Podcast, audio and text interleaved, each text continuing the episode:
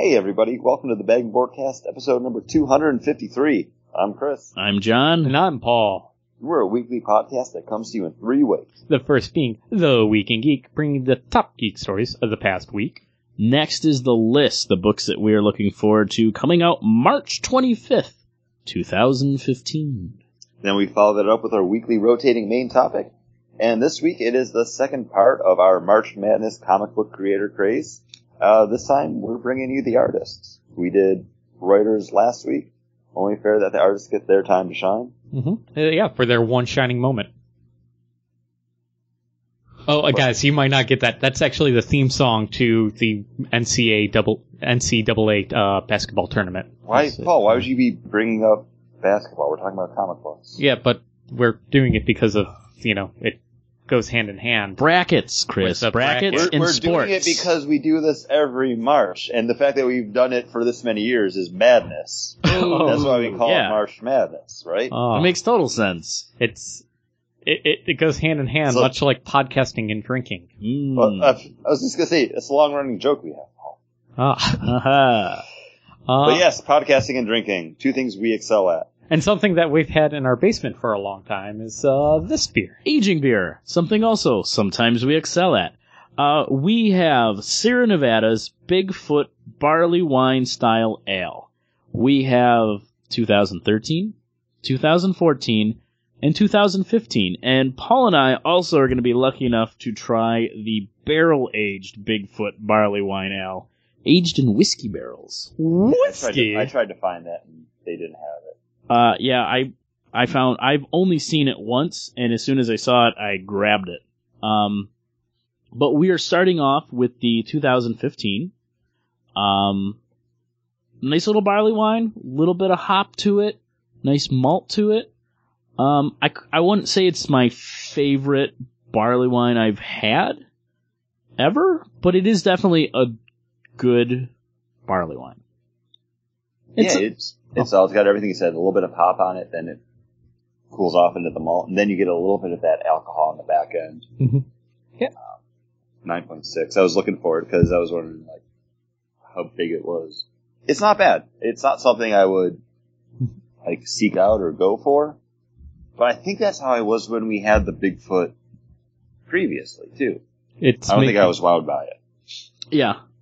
Uh, and that's like, that's why, um, we were, it was easy for us to buy these and sell it. Um, I had read an article about someone who had found like the 2000, uh, a, store was selling like the 2001, 2, and 3, and then he just started hunting down and finding them, and then from 2001, with a couple missing, all the way up to the 2013, had tried it and it was like you know it's big drastic kind of difference between all these beers so i was like you know what buy it put it in the basement we'll easily be able to push it away because paul's not the hugest barley wine fan But after we did barley wine month, like a year and a half ago, he decided that he liked them. Well, I decided I like some of them, and then there's others like this that is like, man, they call this a barley wine, but it doesn't taste like any other barley wine because of all the hop up front. Yeah. And uh yeah, and big alcohol on the back still. So, and this is a two-year-old beer. no this is the Nope, fresh this is the fresh. brand oh, new. this is the fresh. Oh, I, okay. You know No, what? yeah, we started doing. okay, we're gonna good go because back this to was back. making me very nervous. Like this was the so oldest one. happy and it I'm was like, like, oh my god, two how's years this- old it's so happy How did this happen? This seem- okay, so good, good, making me a little less nervous because I'm like, man, this is a big boy right up front. This is this is bad news bears for me. Mm. Well, and here's the thing. Like, I just kind of told myself, I don't. It's not that I don't like this. I'm not the biggest fan of it. But if I was told that this was like a black IPA or something, I'd probably have a little bit different opinion.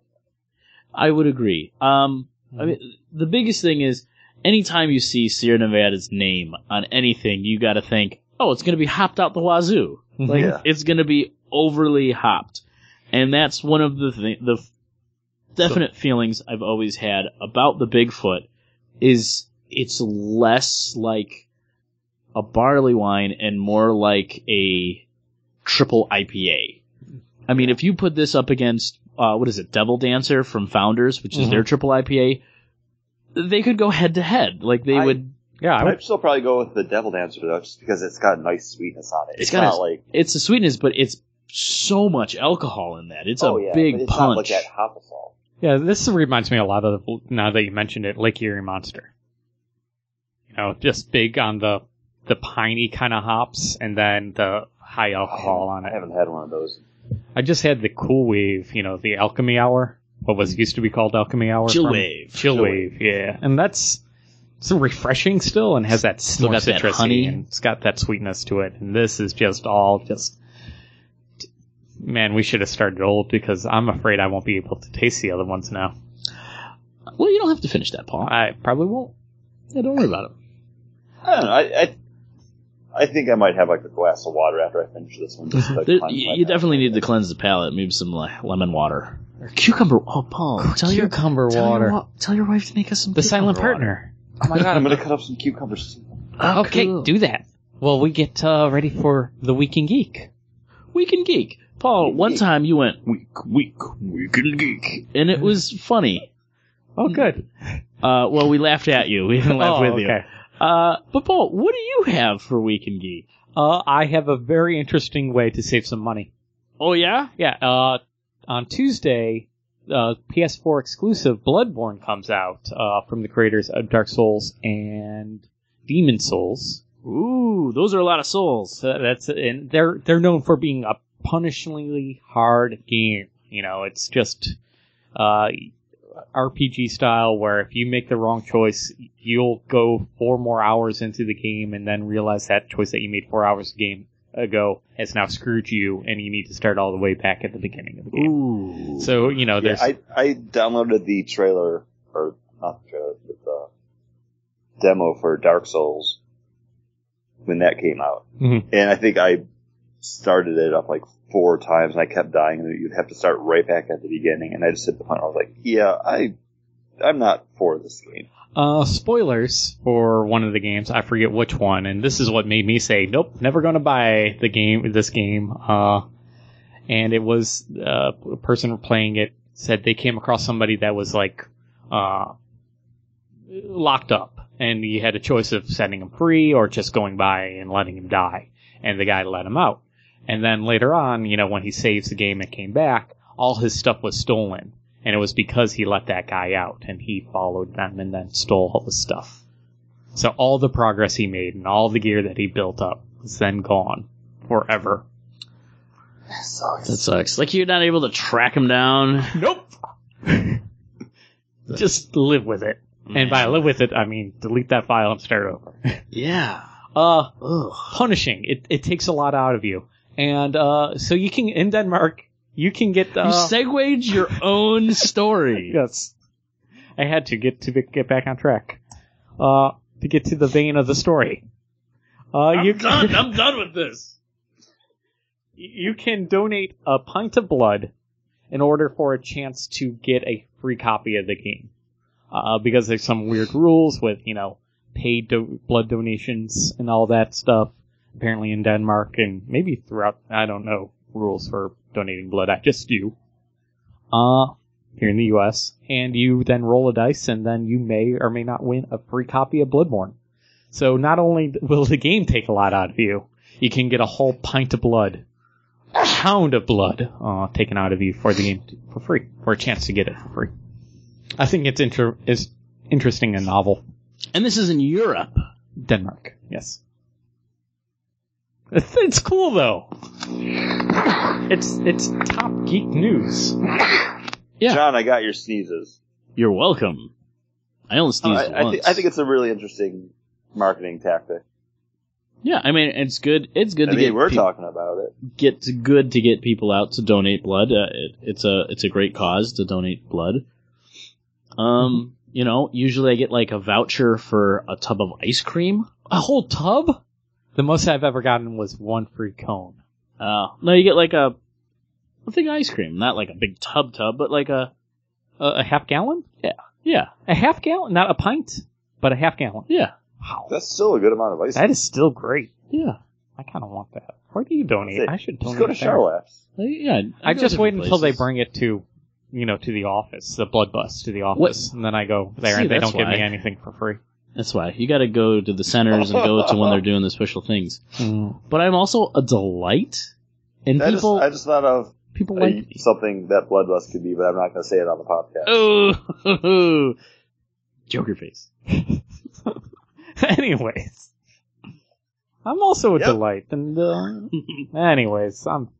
That's the story. That's the story. It's not uh, local. I know. I know. It's far away. It's definitely not local to Buffalo at all. And Not I local apologize. Buffalo at all. But what guess is good? what will be Is it the Ninja Turtles? is the Ninja Turtles, and they're not coming through Buffalo on their coming out of their shell sewer. I know they didn't. It's very sad. But I did have that tape. Yeah, that tape. Pizza Hut. Yeah. But pre-production of uh, the second Teenage Mutant Ninja Turtles is starting soon, and rumor has it is some of the filming will be happening here on location in Buffalo. And not by on location, I don't know if it's actually the stories are going to be taking place in Buffalo or Buffalo looks enough like New York City. city in some parts, or they're just like ah, close enough. Uh, yeah. But those people out there who are like, "Oh my god, we're gonna go see the Nin- Ninja Turtles. Let's go." They're just gonna see maybe some green, some guys in green spandex, like walking around With some balls hanging off their suits. Yeah, little dots on their face. Mhm. Like, I think that's Donatello. No, that's Leonardo. Leonardo, Leonardo. Maybe. I think it's fun. I think it's cool. I Yeah, mean, they, the I- most recent movie filmed in Buffalo is what Sharknado Two. uh, Was that really? That was filmed in Buffalo, yeah. Parts of it, yeah. Oof. But uh, And then there was that Keanu Reeves movie a few years ago that people were crapping themselves about. hmm I don't even know what movie it was, but it was like Keanu's in Buffalo, and it's like, so am I. Who cares? Jim Carrey did did um the one Oh, where Yeah, that was set uh, in Buffalo. yeah, but he Bruce Almighty. Bruce Almighty, Bruce but he Almighty, was here for like a, a couple days Mm-hmm. and they shot stuff, exteriors. they uh filmed at the Sabres game because my uncle was there, and he was like, "Yeah, it's kind of cool." Ben Kingsley shot a movie too with uh, David Duchovny's wife here in Buffalo, and it was set in Buffalo. That's kind of cool. I, I, I would like to be an 66 extra. Is the only other movie I can think of right now. Mhm. Yeah, it wasn't Christina that. Ricci, she's cute. Tell Paul he's wrong. Paul at bagpodcast.com. I don't know. I, I think this is really cool. I saw the uh, first Ninja Turtles movie like a couple months after it came out, like at the cheap theater, and I didn't hate it. It was entertaining. It wasn't great, and I think I went into it thinking like, you know what? If I was a kid today, would I like this movie? And I walked out saying, yeah. You know, what? I I would, and there was enough there from what I like of the turtles from when I, I don't was a kid. trust your opinion on that because you said the same thing about the last Airbender, sir. If I was a ki- if you were a kid, you would have enjoyed it. No kid enjoyed that movie. Nobody enjoyed that movie. No pretentious adult like that movie. No, I Nobody liked I the said the GI same Joe thing for movies. GI Joe too. Yeah. Like I didn't like GI Joe, but I think you know what? If I was a kid today, I I probably would. And Ninja Turtles, there was enough there for me to take the nostalgia train through it and be like, yeah, you know what? It it had what I would have wanted to see in a current Ninja Turtles movie. Just maybe not as well done, but I, I could see it there. It had the skull for it, I guess. it a lot of the moments with the turtles were good and they had some moments like when um splinter was making them uh you know training them and, and disciplining them and stuff it was like that moment where mikey had to go do bite backflips in Yeah. like the second or the first old school ninja turtles movie. One, and then he ends up clapping. Two, yeah and he's just clapping until they catch him. they had they had moments That's like fun. that and um I, I, I, the, I like the, The old the one. Splinter stuff. I wish the CG was a little bit like tighter on it, but the Splinter fight was cool. The Splinter fight was cool. The over the top Shredder, I, I thought was a little too, little much with the shooting out blades and then them magnetically coming back to him and everything. Yeah, he he was no Super Shredder. No. Uh, but the the scene that really sold it for me was when they were in the elevator and Yeah, and they started like, you know, like beatboxing and stuff. you know, Nikki's like, uh, or Mikey's hitting, uh, hitting his, um, nunchucks together to get a beat. And they're laying it down and they're, and it was fun. And then like the doors open and there's all of the foot and then they close the door. Like, that was fun. Like, that was like, okay, that's, that's Ninja Turtles Yeah. to me. See, Paul, aren't you gonna give John crap now? No, he explained one scene that he enjoyed, not not just that. You know, the same thing they said. Uh, he said about all the other movies that were kind of crap. No, well, here, here's the thing. All those other movies that were like crap, I said like, yeah, they're crappy, but kids today would like them. I said, you know, what, I was entertained by Ninja Turtles. I would go see the second one. I would probably see the second one. I probably wouldn't go opening weekend. I'd probably go cheap theater or just wait till. Drive-in. Second movie. If it was a second movie to a movie that I did really want to see, I would stay to watch it. All right, what if they do Ninja Turtles and whatever the next Transformers movie is going to be? No. No, thank you. Actually, Michael Bay's not supposed to be doing the next Transformers movie. What if it? The so next, maybe. maybe what if it was teamed with the uh next Ghost, not Ghost Protocol, Mission Impossible, That looks fun. right? The uh, new trailer dropped for Mission Impossible Five: Rogue Nations. Simon Pegg back with Huge part in it. yeah, really big part. really big part in the trailer. Yeah. Uh, and also uh, Tom Cruise. And I did not recognize the girl in it. Uh, but that's just me not being horrible Yeah, at knowing okay. movie actresses' names. I was having a hard time uh, fishing uh, Tom Cruise out of my noggin, my grab bag of actress names Mm. of my mind. Um, I don't know if you guys saw this too, but kind of on a related note, they have a new trailer for Brad Bird's Tomorrowland. Ooh, I did see that. Um, Director I saw it of- before Cinderella the other night, and I was excited for that movie before, but now after seeing the new trailer with like Hugh Laurie in, I was like, oh, I need to be there. And uh and you got get to see kind of what the role of um George Clooney is going to be in that. Yeah, it it looks like a crazy fun science, like sci-fi thriller. Yeah, definitely. Wait, Brad Bird did Ghost Protocol? Yes. Yeah. Oh, okay. He And The also did Incredibles. Incredibles. He- oh yeah, did the Incredibles. Oh yeah. And he also did another great movie, Iron Giant. Iron Giant. Oh Mm. yeah, that's Paul's go-to. That's my one of my favorite animated movies of all time. Mm. Yeah. One of my favorite Vin Diesel movies. Yeah. Saving Private Ryan too. That's a good one. I've never been able to sit through the whole Saving Private Ryan. We. It's a long movie and it's good. It's well, it's just emotionally draining. Yeah, you don't like anything that's emotional. Yeah, it's just you know, I just You. I'm too sensitive. time. It's you a have hard, a hard time getting in touch with those feelings. No, no, I and as soon as they no, they're all sur- raw. as soon as they start to surface, you're like, no. I gotta get away. I gotta then just go to the internet and look up casting Gotta news. Get away. Oh, we're gonna talk about that. I thought we were we were passing on those. No, no. It- it- It's okay if we want to like skip over that because I don't know if you saw the message from producer Scott, but he's uh, available. If Yeah, I you did saw see that. business. Yeah. Why don't we wrap up the news? We'll talk business, and we'll be back with the list.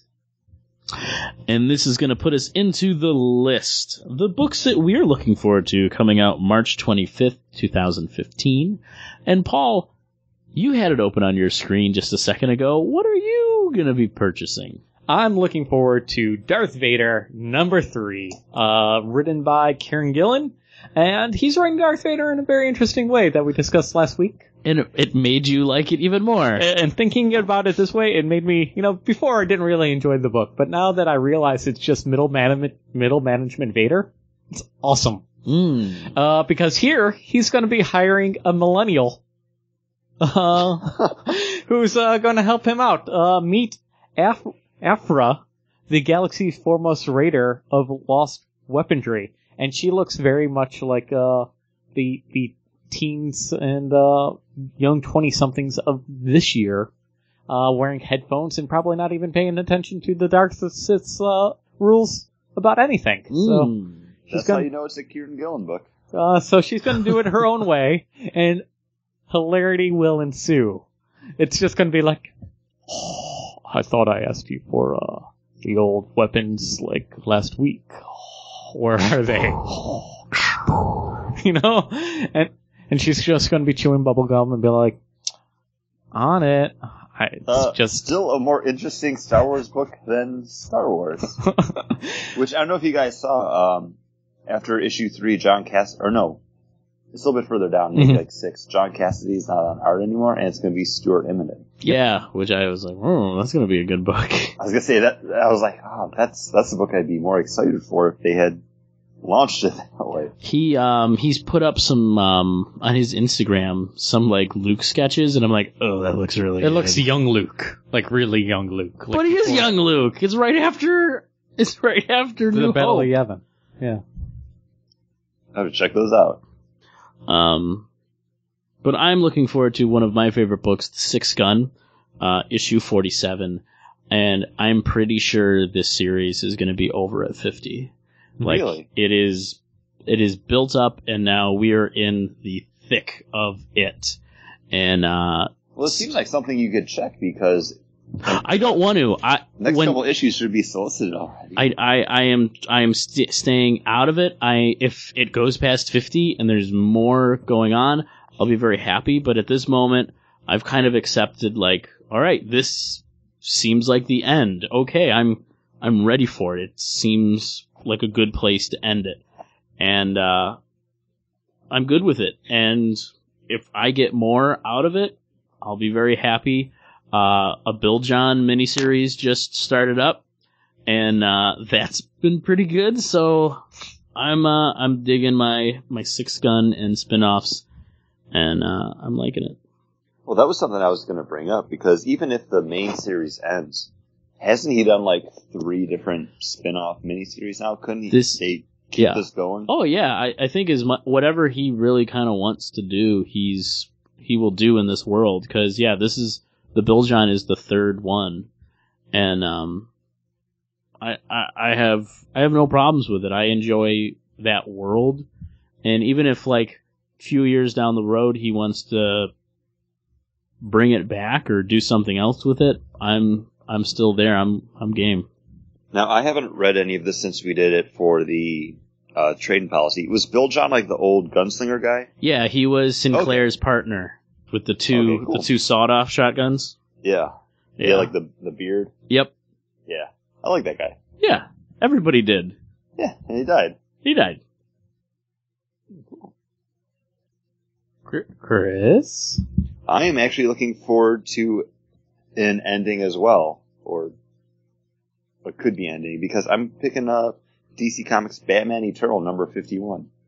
Ooh. Mm. A year-long weekly series wrapping up.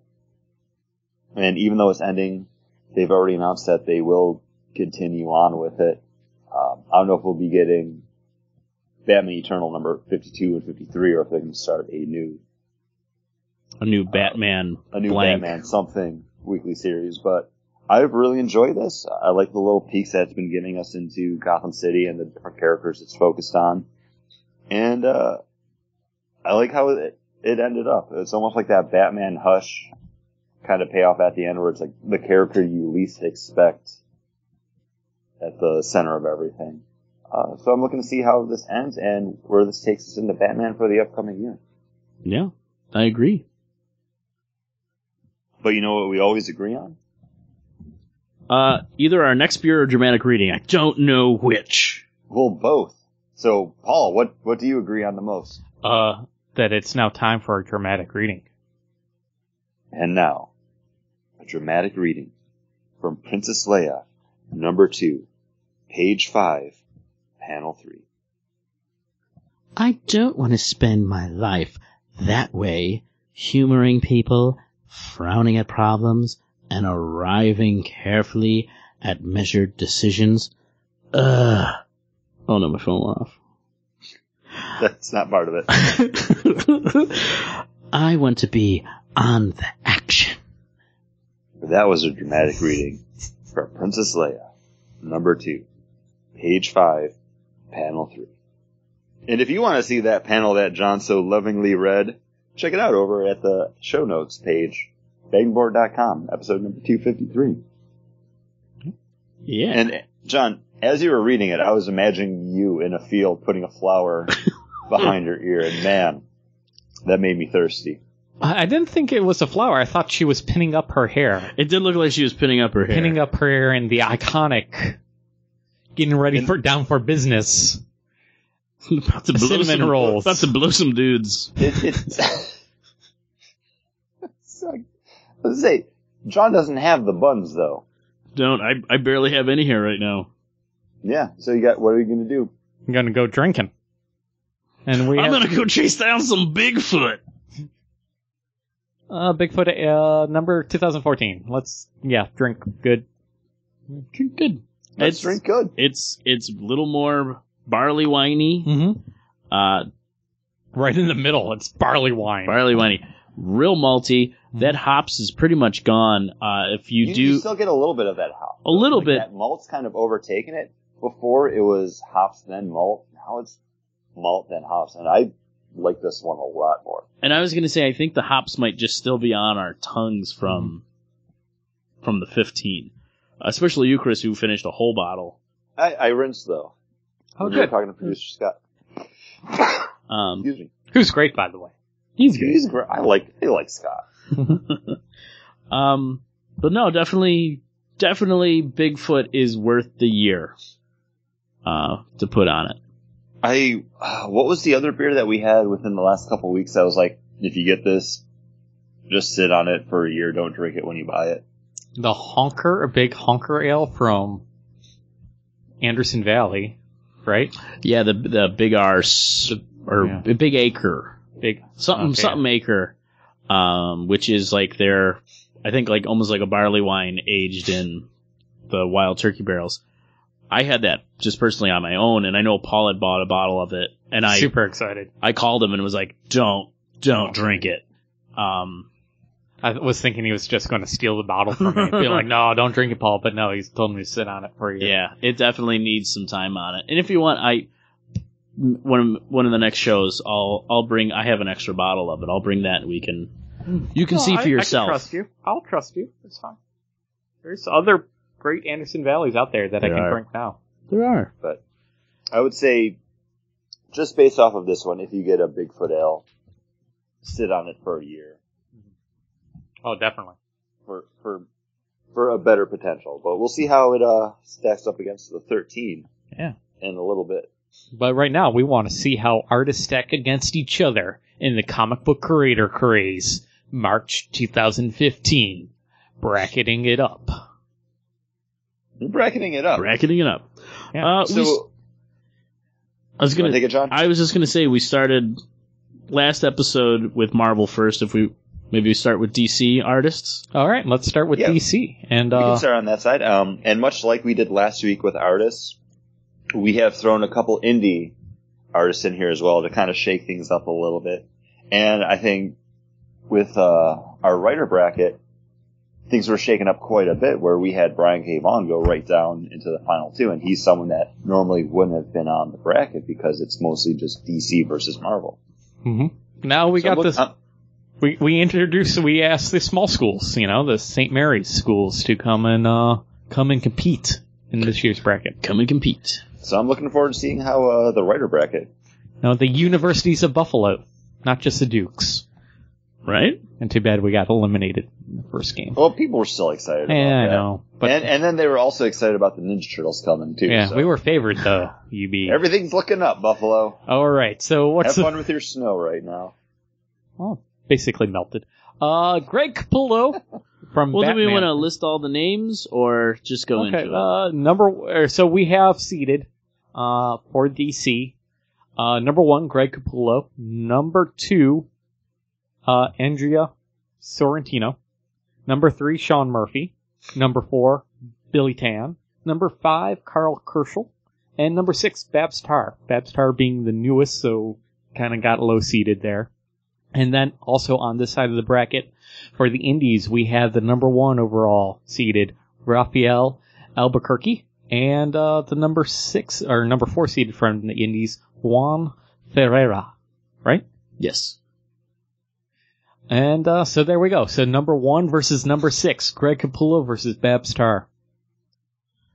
I think this is a tough. It's a tough. This is Well, sad. this is it's sad that we, but where else am I going to put Babs? We're, yeah, we're and gonna, it's it's tough because as much as I do enjoy that art and the character design that she had for those characters, I mean, even just um, how she draws um, Black Canary, I really like. But a little wh- strung out, Black Canary. I, I buy it though with Dinah. Yeah. yeah, Especially in this book. True. the way It's a, it's a strung out Dinah that you've been reading. It's a strung out, drunk out, hungover Dinah. Greg Capullo has recreated the Joker to be even more menacing than a guy wearing his face as a mask. Mm-hmm. Yeah, and what that takes is his hair slicked back again, and then half his face blown off.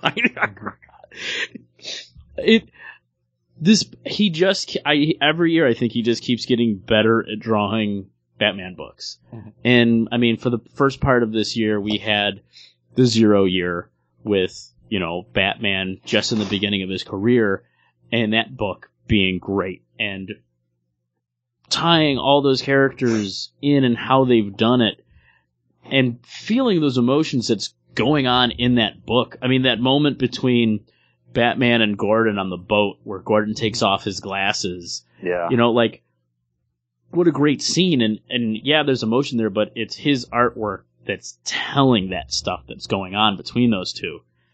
And, but I mean, just bringing back the Joker again to be even just as creepy and Gotham being a zombie war zone, like insane. Um, I, I, I have to give it to Greg Capullo. Chris, I, I feel you're leading the same way. I am, and it makes me really sad because I really enjoy what Babs has been doing over at Batgirl.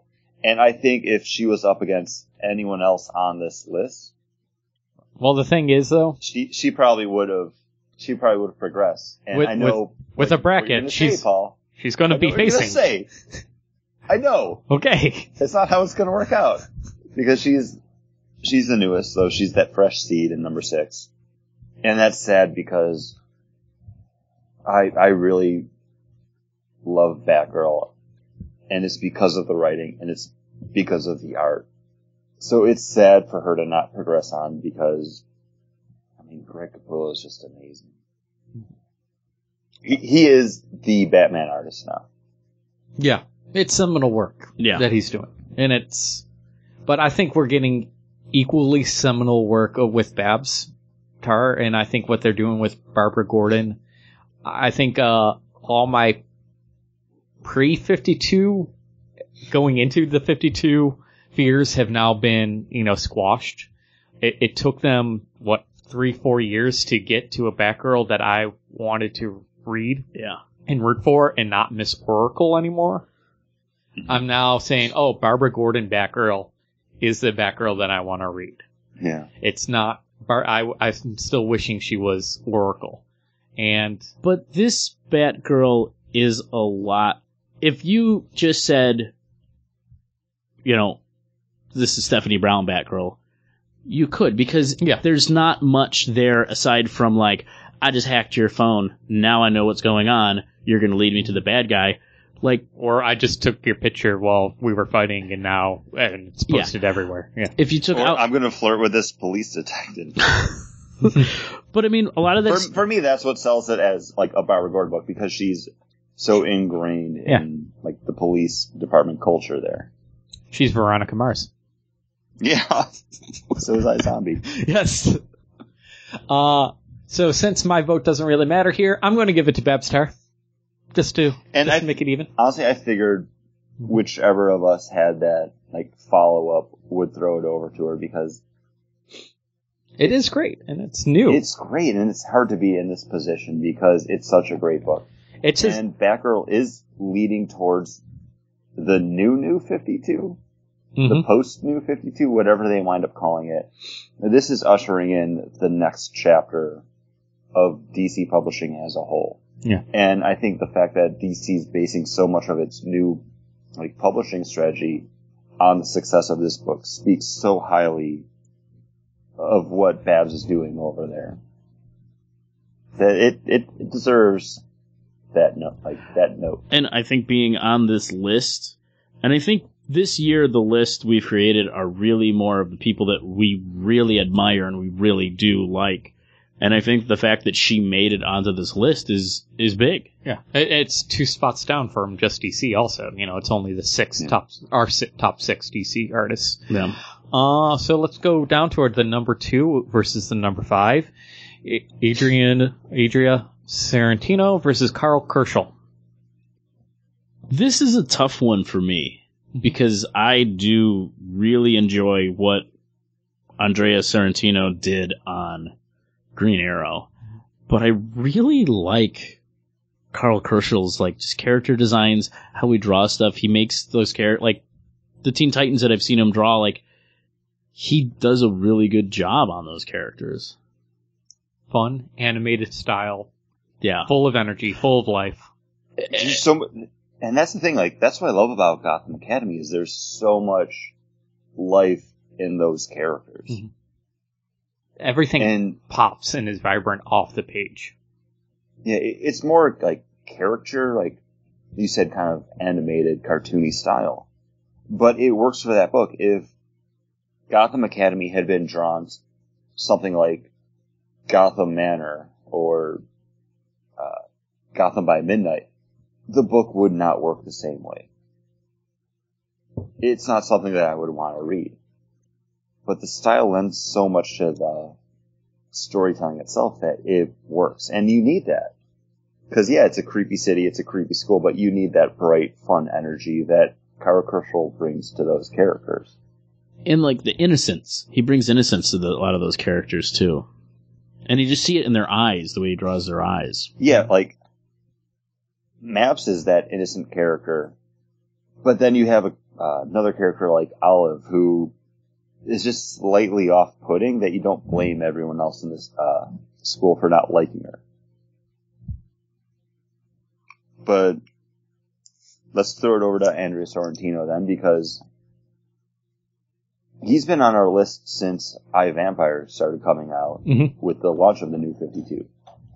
And Paul, that was that was your book. Yeah, uh, I thought he did a very creepy, very uh, moody style book there. And when he went on to Green Arrow, I'm like, that is not the book I would put him on. That is not uh, what I would think he would best the kind of story that he's best utilized for. I, I kind of want him a darker, moodier, you know, kind of creepy edged book.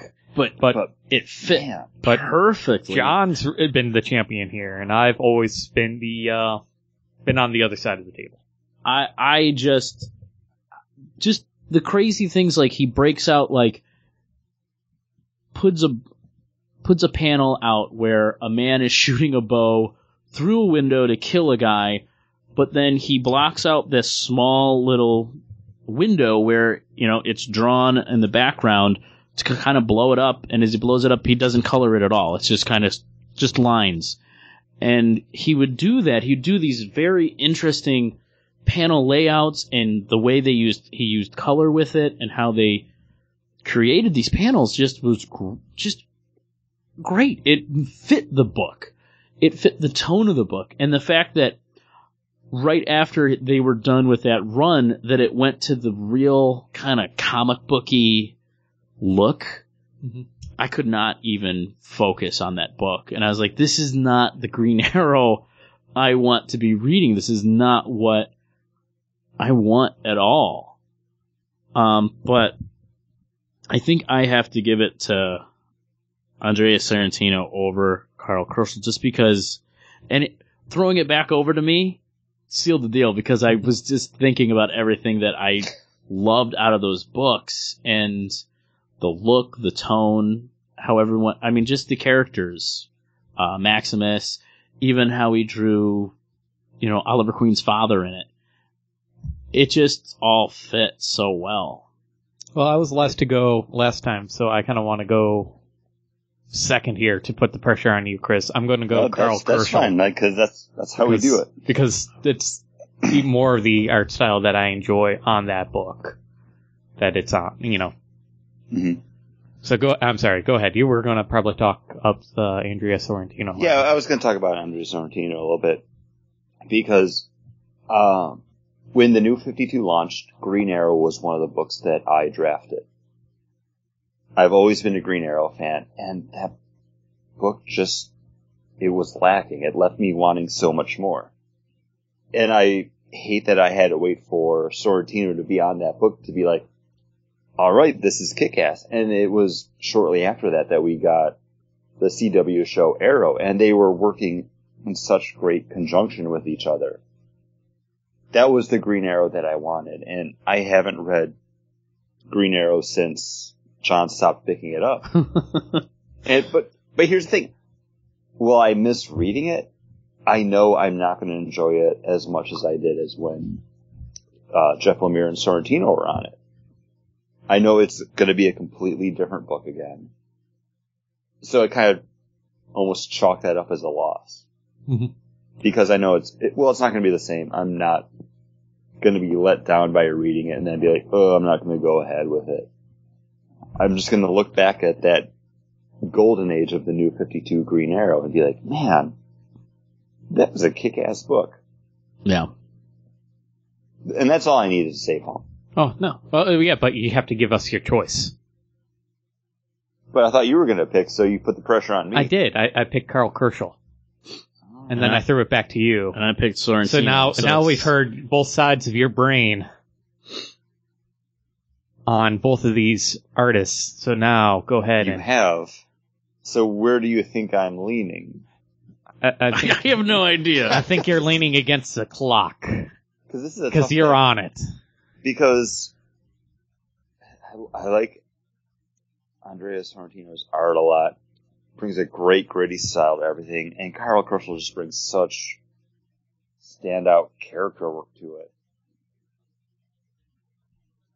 Yep. And I know Karl Kerschl can do different stuff with his artwork. So I will I will go for him because he's somewhat adaptable. No, that I mean that's fine. He's he's a great artist. I mean, everyone on this list, I don't mind going moving it forward. Yeah, it, it's it's a tough pick, but at the same time, it's a pick that needs to be made. And I Karl Kerschl is not one of those artists for me because I want to see how he handles that book.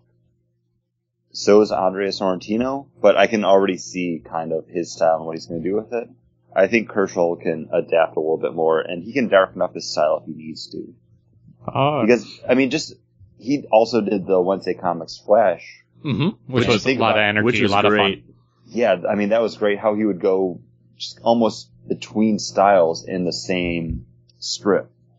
Um, and I think the whoever's doing the colors now, like that computer generated, such animated style. I I really dig it. So Yeah, well, you That- got to do the plaid dresses somehow, and you're not going to Yeah. color those by hand. but I still like that. I like how flat that looks amidst everything else. All right, so the next up we have the three versus four over at DC, and that's Sean Murphy versus Billy Tan, both seminal uh, comic book superhero artists. Uh, Sean Murphy's doing what, John? Sean Murphy did the Wake. Uh, Well, and that's independent. that's on. Well, it's Is that Vertigo? it was Vertigo Oh, DC. okay. And Um, and I mean, he's got he's on more independent stuff, but I mean that was kind of his big DC book. And and he's been over at DC for a while now. He's done some Batman work and some other Vertigo stuff as well. Uh, yeah. and Billy Tan's the Green Lantern artist, right? He he is. And I do have to say, he does do a great job with that Green Lantern book. I really enjoy the way he draws Hal Jordan, and it's kind of becoming the way it's kind of like the look of Hal Jordan I really like right now. I I think you hit the nail on the head with that because that's Hal Jordan. Yeah. W- whatever you think about Hal Jordan, whenever you've seen him before, he does a great job of just Nailing that. that. He, he captures it. but he also has his own little kind of taste to it. Um, and everything else that he's done inside that Green Lantern book has been really, really great. Um, but Sean Murphy jumped to the forefront when he did, um, like four or five issues, maybe six issues of American Vampire. And I was just like, what? Who is this? And from then on, I have been a Sean Murphy fan. Uh, I enjoy his kind of sketchy lines. The way he does, just draws people in their eyes, in their faces. Even just the, um, the stubble and everything that he draws on, on, on the faces. Uh, I absolutely enjoy. Like, it's the right kind of pulpy, gritty, indie look that I, uh, I absolutely love. And this is a tough matchup too because they're both like that quintessential DC comic book style. Like if they were at any point to swap books, you'd probably be like, okay, like I'm not going to drop the book because it's someone different on it.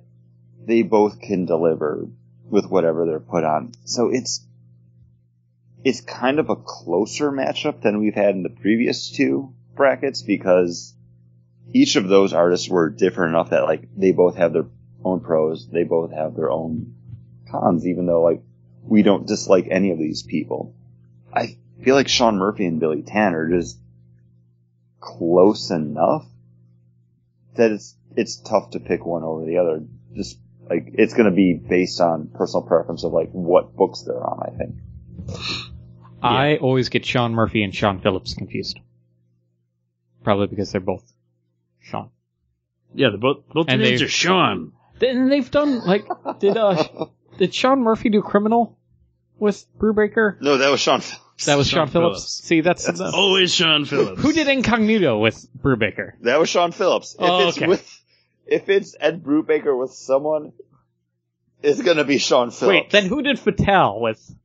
Oh, that, that's I just Oh, pulled the yeah. book out and that was definitely Sean Phillips, and that's all I'm like. yeah, don't, Wait a second. I didn't even know why you had to ask that, Paul. I just said. Yeah. well, the thing is, I was like looking. I'm like, I know I probably have a book drawn by Sean Murphy over here, and I think it's with something with Brubaker. Nope, it was all Nope. Sean Phillips. I think you have the Wake with Scott Snyder. Yeah. And uh I have to go for more. I, I, I you know what? I'm going to abstain from this vote because Ah, you know why? Because I don't know who Sean Murphy is. Apparently, I kept on getting confused.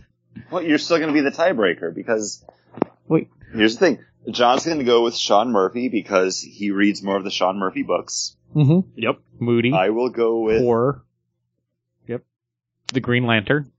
Nick Billy Billy Tan Tan. because I read Green Lantern. So Paul, Well, which book would I more likely pick up is probably a Billy Tan book because it'll remind me of you know the superhero comic books that I like. John, was I wrong with stating that? Uh, no, I think I think you're right on. And, and that's just because those are the books that we read, and we both like those other artists and have nothing against either one of them. But A- absolutely, there's absolutely nothing against those because I mean, uh, Bill Tan. I like I said, like first thing out of the gate was that guy draws the, Hal Jordan. the perfect Hal Jordan. And it's how I see Hal Jordan now. And it's not just because he's been drawing it and that's the last Green Lantern book I read, but I mean, Ethan Van Sciver had a great one. Um, the whole like light spectrum Geoff Johns run, whoever was on the art for that, I can't think of his name, did a great job drawing Hal Jordan. well, it was it was different between every chapter. Like each different color was almost someone else handling it. Um, Billy Tan was the one that was on the Orange Lantern, the Agent Orange art. Oh, that's one of my favorite ones. So, of course, of course. Uh, You know what? you wait, know Sean- what? You know what? I, I gotta go Bill. I gotta go Bill Tan then. Yeah, but uh, Sean Murphy writes a comic book and draws a comic book called Punk Rock Jesus. I'm on his Would- website right now. Yeah. Just- Did you read it? No, I'm on his website right now, just uh, scrolling No, through some Sean- of his pages. Sean Murphy. I I just really enjoy how he does his art. Um, I think I shared on on Oh, the. there it is on our Facebook. Oh no, those are I sent those for the next pairing of Rafael Albuquerque versus Juan Ferreyra. I I just whoever of this matchup moves ahead, I am more than okay with. It's going Like, give this me is- nightmares. Um, This is that matchup for me. No, like but I- I, I respect them both. I actually I have a Sean Murphy Batman sketch in my sketchbook that I take to conventions. I, I, I want that. You you can't have it. It was the first one I got when I got my new book. In fact, it's it's so good that he, even Chris doesn't see it because the pages now stick together. Uh, But- no, but I'm going to stay with That- Sean that's why Murphy. I'm okay with throwing this over to Paul though. yeah. Putting him in the hot seat there. I, well, I already Hot I seat Paul. already went. I, I, I said that Billy Tan because he draws the you know more superhero books that I would probably end up picking up. Versus Sean Murphy that does books like Punk Rock Jesus, Uh, but he did in Hellblazers, C- City Uh, of Demons. He's done Batman. Joe the he Barbarian. did Batman with uh, that one Batman annual. He's done Bla- Batman Black and White. He's awake. He did the Wake. Um, but no, I, I have no problem with Bill Tan going on. We did. All right, Paul, you're Mr. Bracket. So where do we go next? Uh, we would go up to or to the Independent now. Uh, that would be Rafael Albuquerque versus Juan Ferreyra. Uh, and I shared you guys. I didn't know if you guys were able to look up any of his art, but I did just Yeah, share. I don't know who Juan Ferreyra is. So. Um, he's on Dark Horse's Colder right now. Um, he's been doing a lot of covers uh, over at DC. Um, he did some Hellblazer or Constantine. Um, what's the uh, If you've Justice seen League Dark? if you've seen any DC cover that's going to give you a nightmare, Chris, that was Juan, Juan Ferreyra. Juan Ferreyra definitely is Nightmare Fuel. one of the better horror style artists that are out there. Then, and I shared some of his crazy over the top picks. I can definitely show you some more, you know, more tied back. But with the colder book, it is about this kind of nightmarish world, and I think he captures that um, very, very well. Um, probably up there. Like every time I read one of those books, I'm like, wow, like this is this is dark. This is a nightmare that this guy has just drawn, and I think he captures that. But then can also have something just really, really peaceful looking. And when he needs to draw, you know, the sane, uh, because definitely in the colder book, that's where I know him from. There's the insane and then the sane, and the sane is kind of our our normal world, and he captures that with you know puppy dogs and doves flying and little boys with balloons.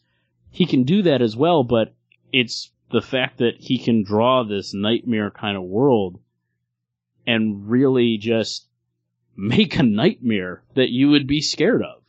I think he does a great job. I, I was kind of looking at the artwork that you had sent over, um, and he's someone that I could easily see over at Vertigo on a book like Sandman or Lucifer, dealing with that kind of like creepier, kind of like get under your skin, off-putting artwork. So seeing him on a Dark Horse book with a colder makes sense because Dark Horse loves to do their horror stuff. Uh, and it's, it's not something that I've read before, but I will definitely check it out. Paul won't. Paul shook his head no. Nope. Yeah, with. Nightmare Fuel. No, hey, you're okay. Paul does, Paul doesn't like the spooky. Um, Nope. So it's kind of, it's kind of tough to put up against Rafael Albuquerque, though. Who's also does Nightmare Fuel with A lot of horror stuff. yeah. So that's why they're But- grouped together. I don't know. I love seeing Albuquerque's work on uh, American Vampire. Which and then when he was doing the backup stuff in the back of Scott Snyder's Batman, Mhm. he he just has a great style that it fits in any comic book, and then he can just amp up that creepiness when he needs to.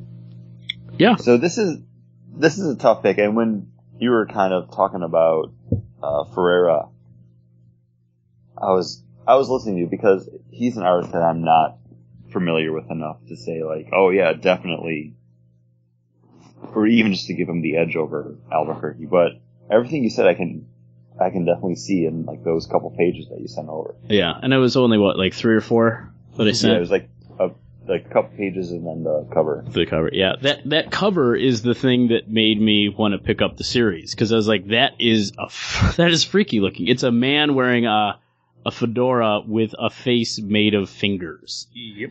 and uh, that man is known as the Swivel.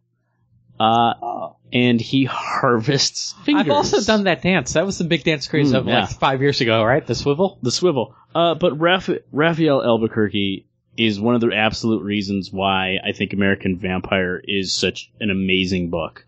Um, the art matches the tone of that writing so perfectly, and that kind of sketchiness, rawness that he brings to that book is absolutely what it needs. Um, and both of these guys are people that when I made my list, I was like, all right, indie books, I have to have this guy and this guy on there because I think they're absolutely fantastic at what they do. Um, both, and when I saw them paired up against each other, I was like, yeah, two horror artists like that, perfect. It's a it's a perfect match. Um, and I'm gonna give it to Juan Ferreyra just because I figure he's probably going to lose because he's not as known, but I definitely want to put it out there because I think his style, his style is great. He captures exactly what needs to be made and does it perfectly. yeah, it definitely stands out. He also did the the cover for uh, Batman Eternal number forty seven with Hush holding Alfred, Alfred. Over the ledge in it when Alfred's tied Yeah. up in the chair. I think it is the cover after that too. Um, you know, and I was on Google Image doing the search, and like he's done some soft images of like Shu- Supergirl flying through uh the Smallville, like "Welcome to Smallville" sign and everything like that. But nope, most of it is just Paul's not sleeping tonight. uh, I'm gonna go with uh Rafael Albuquerque because uh you know I enjoyed the Scott Snyder work quite a bit. Well, that's cute and everything, but there's still so creepiness. I'm expecting that guy to have like things crawl out of his eyeballs Oh man, it's funny that you said that, Paul. Let me show you this image. because things are crawling out of his eyeballs. Ah, it's his finger coming out of his eyeball. Oh, that guy's creepy.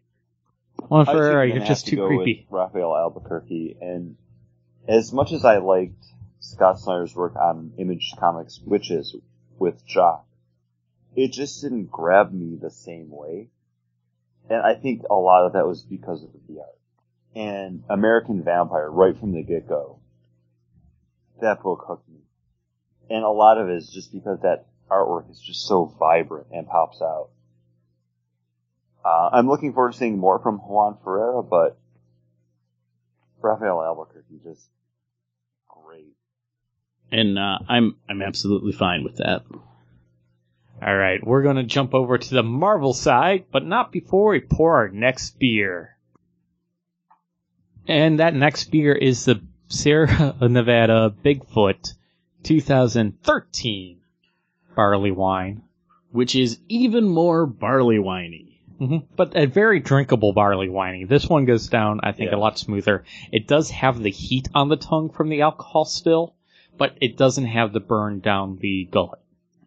So Definitely still lets you know that it's a you're, big boy, drink- but you're yeah. drinking uh, almost 10% beer, but very smooth. Mhm. Like that malty has even like lowered a little bit. Nice dryness like on the tongue at the end. It's all barley on the tongue at the end. It's it's everything else is gone except for the barley. Taste that barley And- wine flavor. It's I- I exactly what that's the, the good thing about the Bigfoot Ale. Whatever you want from your beer, it has it. You just might need to wait a little bit to get it out of there. it's finally Like ready. if you want it, yeah, if you want it hoppy, drink it when you get it. If Yeah. you want a little bit maltier, sit on it for a year. If you want a good balance and then you get that barley one, you wait two years. But I, I think the 13 is my favorite. Yes, definitely. Um, I think the only like I would buy 2016's only to have in in, a- in, a- in, in 2019. um, But no, definitely. I. I mean, we have two more bottles of 13 down there. I'm fine with putting another year on it. Mhm. 14 will be the two bottles of 14 we have downstairs will be delicious. The three bottles of 15 will be good in next year. You know, Yeah. like it's definitely something that I don't mind buying and cellaring because we know that in a couple years we're going to have a great sipping Mhm. drinking beer. And the thing is, I cellaring will say- beer just makes sense. I'm sorry, Chris. You probably actually have a valid point. Go ahead. No, I was just gonna say I'm okay with sitting on those bottles and then like flying up and splitting one bottle of the 13, one bottle of the 14, just so we can make that second bottle last until the next year. Oh yeah, definitely. And I mean, and I was I was very kind to send you with a, a 2013 and a 2014 to say like, hey, take these for the when 15 comes out. Oh, pat on the back for John. hey, it's not like you can get these every year. No, but when I went into my um, local gourmet beer store and I saw they had the 15, I, like I grabbed it right away. I was like, guys, they have it. Like, go find it because I really wanted to try the 13 and the 14. Uh, yeah, de- yeah, definitely. And I'm glad like it wasn't those. Oh, I forgot, I drank them. Sorry, guys, they were good. Um, so I'm glad I we. did, th- I did think about doing that for that Otter Creek Russian uh, Russian Imperial stuff that I have. right, especially since they're not releasing one this year. Yep. You know, or so maybe good. ever again. Yeah, Otter Creek. Why wouldn't you make it? that Otter Creek. That was the beer I bought from you. I like their black Exactly. IPA. The It was black so IPAs. good. Stovepipe Porters are pretty good too. No, well, John, you told me that they just mislabeled the stovepipe porter and we're calling and we're selling it as a black IPA. let's not let's not mince hairs here. they they added a little bit more water to it called the Black IPA. Uh, what I was going to say is, uh, selling beers just makes sense. If you're like, oh, but really, guys, you really think you're going to drink those beers in three years? Hey, even if the apocalypse happens, I now have beer to trade for food and protection Mhm. in my cellar. Or- even or it's just one crazy night. One crazy I'm gonna night, let it all go. I'm gonna drink. I'm gonna drink that beer and pop and some then- sleeping pills and just go off into the But it's sunset. gonna be yep. it's gonna be the night before the apocalypse for Paul though. He's gonna just be like have a bad day and then like drink everything and then he's gonna wake up. End of the world. and that's fine because I would be miserable anyways, and I'd just put myself up. You know the parents in uh, 28 Days Later when they just take a bunch of sleeping pills and be like, "I'm sorry, we're leaving you in this horrible world." That's me. I'm the kind of person that, as soon as the apocalypse ha- happens, No, that I'm- that moment didn't stick with me from the movie, Paul. I am dead in bed. Paul got to that point like most reasonable choice. Don't need to see the rest of the movie. Yep. Uh, I'm I'm good there. I mean, All these yep. other survivors just are stupid. They should have taken the way. I mean, try to survive against the dead. They're the dead. You can't kill mad. them. I, you can't kill them. They're already dead. The thing is, I understand if they were shambling, but these guys can run. No, thank you. I'm out. Uh, Where's this- my barbiturates? This seems Thank like you. this seems like a lot of work I'm gonna have to do. More than what the boys make me do for this podcast. I'm done. Done. I'm done. out. So, My Steve- wife's gonna ask me to do a lot of shit that I don't want to do. Sleeping pills. I'm done. So talking about who else is done, let's head into the March Madness bracket on the Marvel side. Steve McNiven and Russell Dauterman. Okay, over on the Marvel side, going from top all the way to bottom, we have Steve McNiven as number one because he's one of my long-term favorites. And if you guys say he isn't number one, well, screw you. I put the bracket together. I'd say he's probably one of the biggest names on this list. Number two for Marvel is Humberto Ramos. Number three, Chris Samnee. Number four, Esad Ribic. Number five, Adrian Alphona. Alphona. And number six, Russell Dauterman. And, And, then, then, independent work, we have number two, Fiona Staples versus the number three, Jamie McKelvie. um, what I think is a little interesting is like Chris Samnee, who was our winner last year, is number three. You know why? Because Steve McNiven is my favorite. Because Steve so McNiven he's is number Paul's one. favorite. All right, but he's still not number two. Yeah, because Humberto Ramos is awesome also. Oh, You want to change it? You want to change it? You want no, to no, make? no, it's we fine. No, no, no. it. I mean, I already and have it paste. written Okay, down. It's already written down the way it is. I just thought it was There's interesting already, that it's already that the winner down, of already last year was numbers in already like- front of 'em. the Well, because Daredevil was canceled and then brought back the same month. Yeah, but he's, he's They, it was going to go all just digital, but then it never did, and now it's he's still he no he's still great. But honestly, is any of us are any of us reading Daredevil right now? I thought you were. Right? Are you? No. Oh, But I was waiting for that moment like- where I download all the books that you bought and then read them. I know. I'm Now sorry. I have to. that- Now I have to start buying them, Paul. Well, see, that's why he's number three, not number one. I know he's a return. And that's what bothers me about Daredevil because if it just kept going, I would have kept on buying it. But you were buying digital. Yeah. But then they canceled it. They canceled it, but and then made it just all digital. They they ended the thing. they ended the print, but just went digital, right? but When then that was, I don't yeah, even but know when if that was happened. going on. I was still buying print copies. Yeah. Hmm. And he moved while to San ago. Francisco. Anyways, Anyways, Steve McNiven, writer of Old Man or drawer of Old Man Logan. What did he do this year? What was? Death of Wolverine. Oh, right. Death of Wolverine. And Russell Dauterman from Thor. Uh, Namely, the uh, new he took over from Aesop Ribic uh, to do Lady Thor or just Thor. Uh, Paul, uh, talk up your Steve McNiven. I do enjoy just how realistic everything he does with uh just photorealistic, just gives a real weighty sense without feeling stiff. Steve McNiven does uh not the greatest with backgrounds, we'll say. Usually just kind of bland backgrounds. But uh I don't know. But versus Russell Dauterman, I'm leaning more Russell Dauterman this time. Because it's just Way more to fun. sell I Steve think- McNiven. I think Steve McNiven is is a great artist, and when you see his work, you go, yep, That's uh, Niven Page. but but you go, wow. And some of the details that he does go into, maybe not in the background, but in the foreground, Mhm. in that face. When he was drawing Captain America on that Captain America book with Brubaker, it was like, wow, like the intricate little folds of Cap's suit and his uh, scale mail and all that stuff was like, Can I just Wow. interject with a uh, convention story? We were uh, Chris and I were in line, and somebody asked for Spider-Man to be drawn, and McNiven wanted.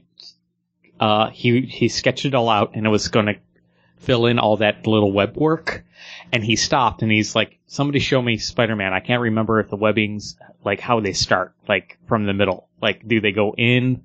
And where do they start? Is there like a and he's like that detail oriented where he wouldn't even do a convention sketch real quick without making sure he was doing it exactly right and on model. Uh, remember when we uh, the sketch off between him and Van Sciver, and he's like, uh, "Show me. I need to see a picture of Two Face real quick." Mhm. Like what? It's So like, just half, uh, like which- literally Which right half down. The, is the like the messed up one.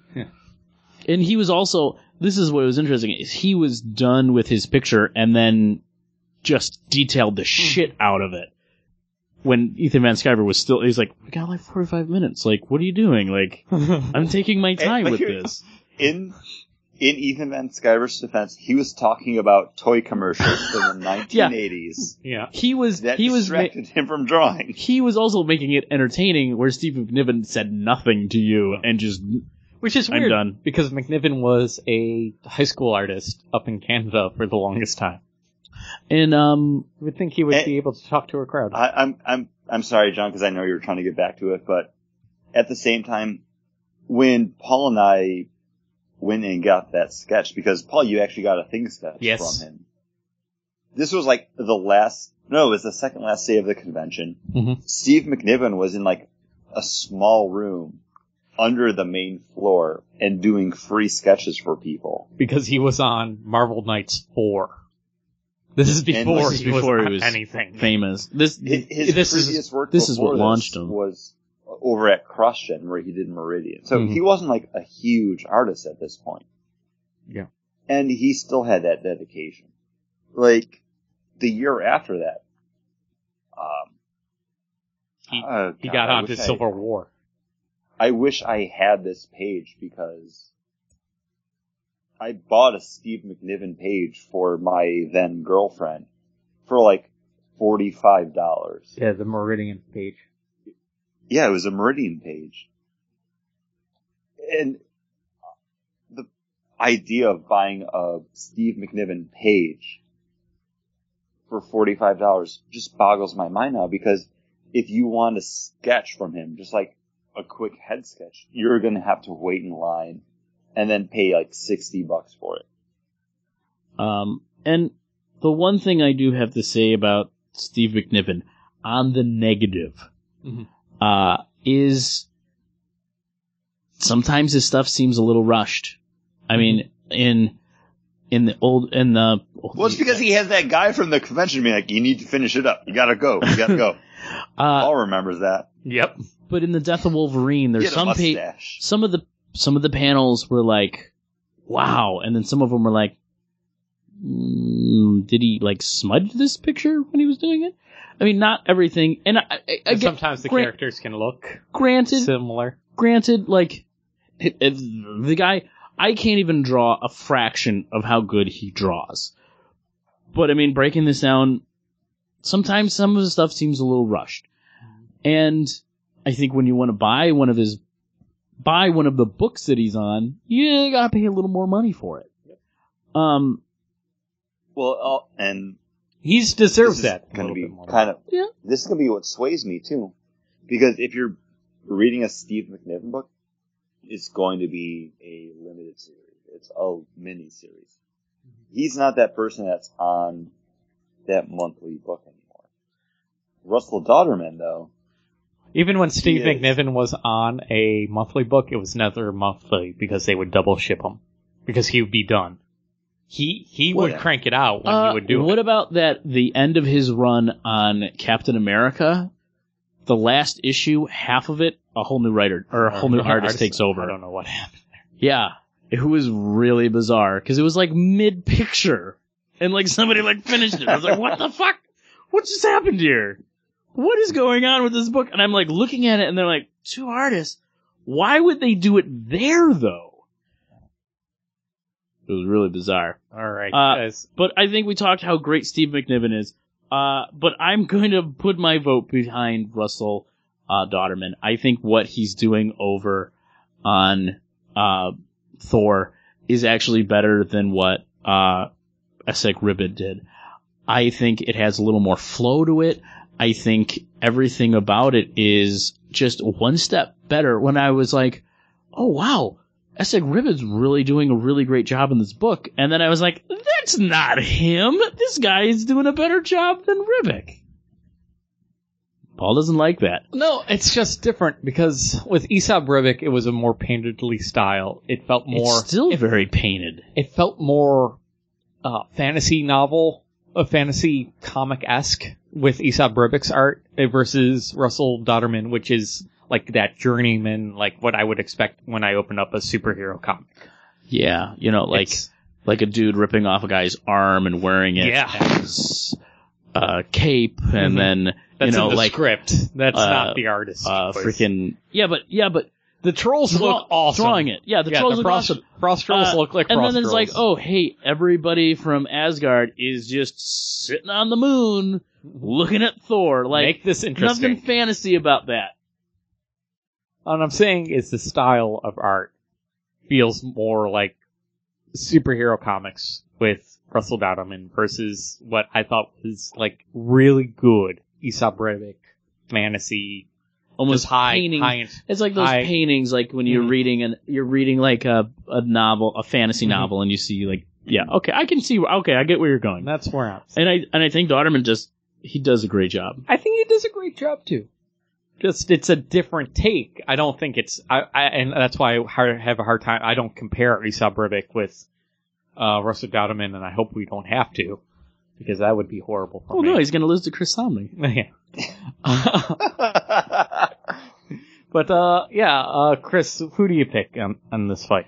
Um, I love Steve McNiven artwork, and I always look back fondly to that convention that we were at, where he stayed there after the convention hours drawing for the people that were in line because no, I'm here. I'm drawing for people. This is what I'm going to do. And when he's on a book, he, he does knock it out. Mhm. But I don't foresee him being on that book that I'm reading monthly because it's a monthly book ever again. It's going to be that book that's monthly for four issues because it's a limited series and then it's done. And he's on to the next book like four months later because he's had a head start. Russell Dauterman, I'm not the biggest Thor fan ever, but when I saw his name on the list, I was like, oh, that's the guy that's writing Thor, right? Or drawing Thor. I think you asked that twice. I? On my list, you're like, I don't know who that is. And then when Paul put his list up, you were like, is that the guy on Thor? Oh no, I, w- I was asking about someone else. I don't remember who it was. Oh, it might have been um, Juan Ferreyra. it wasn't. Uh, I don't. I I could look back, but I don't know. I I really enjoy the artwork on Thor. Um, while I don't think it's at that level that Steve Niven's at, you get it a little bit more consistently, Mhm. which I think gives it a little bit of an edge there. I'd rather have a consistent artist who can get the work out on time versus a strong, consistent artist who you get every other month. If that. So I go with Russell Dauterman. All right, so that's two for Dauterman. Uh, I do really want to throw it to McNiven, but Dauterman's actually the book that I'm buying, and when I come to this bracket, I'm like, I gotta always go with what I'm actually voting with my wallet with first. Did you finish reading Old Man or uh, No. Death of Wolverine? No. Okay. And that's was- why, and also because it was three ninety I bought. for I no actually reason. bought. Uh, it was I $4.99. believe it was a Yeah, for no reason. And Chris bought them all. So what are you complaining about? Well, still not good. But for it was it was a great looking book. It but was. It was. I I knew that was all I was getting from McNiven for this year. So And uh, you know, vote for you know, vote with my wallet first, then go with you know what I've what book that I would actually pick up that they're on, and then like just Google search it. Don't look at. Who, I already started. Who Oh, I you picked. start. Oh, that's what your stars mean. Okay, but Don't anyways, those. we're going down to our number two versus number five, and these are both cartoony artists because I'm a jerk that puts these two together. No, I- Humberto Ramos versus Adrian El El Uh, and Adrian Alphona is like, I looked up his artwork before I re-looked up Roberto Ramos because I already know that I love Roberto Ramos artwork. Uh, since Chris, I think in high school showed me Crimson? uh, Crimson, I still love Crimson. and I was like, whoa! And his art has only gotten better since Crimson. But Adrian Alphona, uh, Alf- Alphona. uh, yeah, I, I've always said Adrian Alphona. is a, a, a, a match. I mean, he does do that same kind of art. And I was like, boy, I really like this. It's kind of hard to beat. And then I looked at Roberto Ramos's art again and I was like, no, Roberto wins. Cause it's like, oh, it's my little brother. He's, he, he's an artist too, but I'm Roberto Ramos. I do it better. Uh, Humberto Ramos Uh, doing your that- Spider-Man Chris, and Adrian Alphona doing your Miss Marvel. So, And, and that's that's where it gets tough because Humberto Ramos, fantastic artwork. Like Crimson's one of my all-time favorite comic books, even if it's not that great. You had those Um, statues too at one time. I, I do. I, I still have them, and there's more that I still want to get, and then I will find at a convention for like five bucks somewhere because nobody cares about that book besides me. Um, Humberto Ramos was that artist when I was getting back into comics. I was a comic fan growing up into the 90s, stopped for a while, and then early 2000s got back into it. And what Humberto Ramos was doing over on Crimson was just so different from everything else that you had seen in the 90s, because it was all very much that Jim Lee style, that I instantly took note of it, because it was just so bright and expressive, and there was that fun to it. Um, and then it gets tough because Adrian Alphona I know from Miss Marvel and Runaways. And Runaways will always be one of my favorite comic books. Much like Crimson. But the difference between the two is Runaways had such heart to it. And you see that in the characters. And I feel like that's part of what made Miss Marvel work. Yes, a lot of it was in the writing from G. Willow Wilson, which is what propelled her through the writer's bracket last week. Definitely. But so much of it is like in the character themselves. And you can read a character in a comic book or a novel and get the feeling, but having them portrayed that way through the art is what really sells it when you read a comic book. And I just think Adrian nails that. And he's one of those artists that we've seen at multiple conventions. I have two sketches from him in my sketchbook.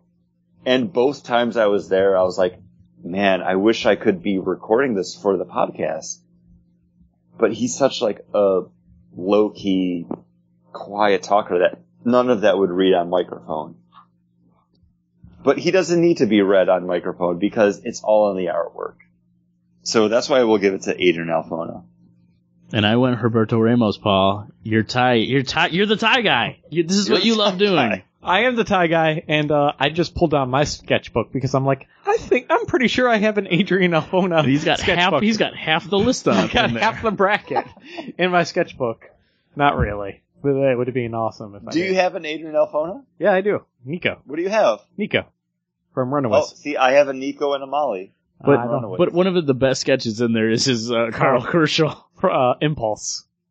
Oh, see, I Yeah. have a Karl Kerschl Flash. See. Uh, so Adrian Alphona is uh, moving on. There we go. Boom. And this is one of the, again, this is one of those picks where I'm a fan of whichever one moves on, and I will champion them until the end. Mm-hmm. So, I, I have no winner in this race. Well, Chris Samnee is definitely an artist that I loved forever. Uh, back when he was doing uh, what was it, Mighty, the Mighty. Yeah, with uh, Pete Tomasi. Yeah, and uh, Esau Brevik is an artist that we were brought to from friend of the show, Steve, Yeah. uh, with Thor. And so this is God tough. of Thunder. God, oh yeah, Thor, God of Thunder fame.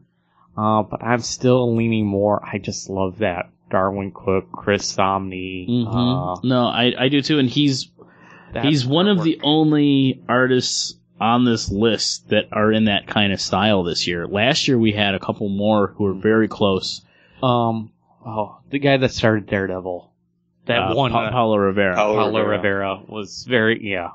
Um, I think does Paolo Rivera versus Chris Samnee, Paolo Rivera for me. Oh yeah. Just because Chris Samnee does a little too much with the everything in shadow and just doing the outlines and just doing everything Whatever black happened to. Paolo Rivera?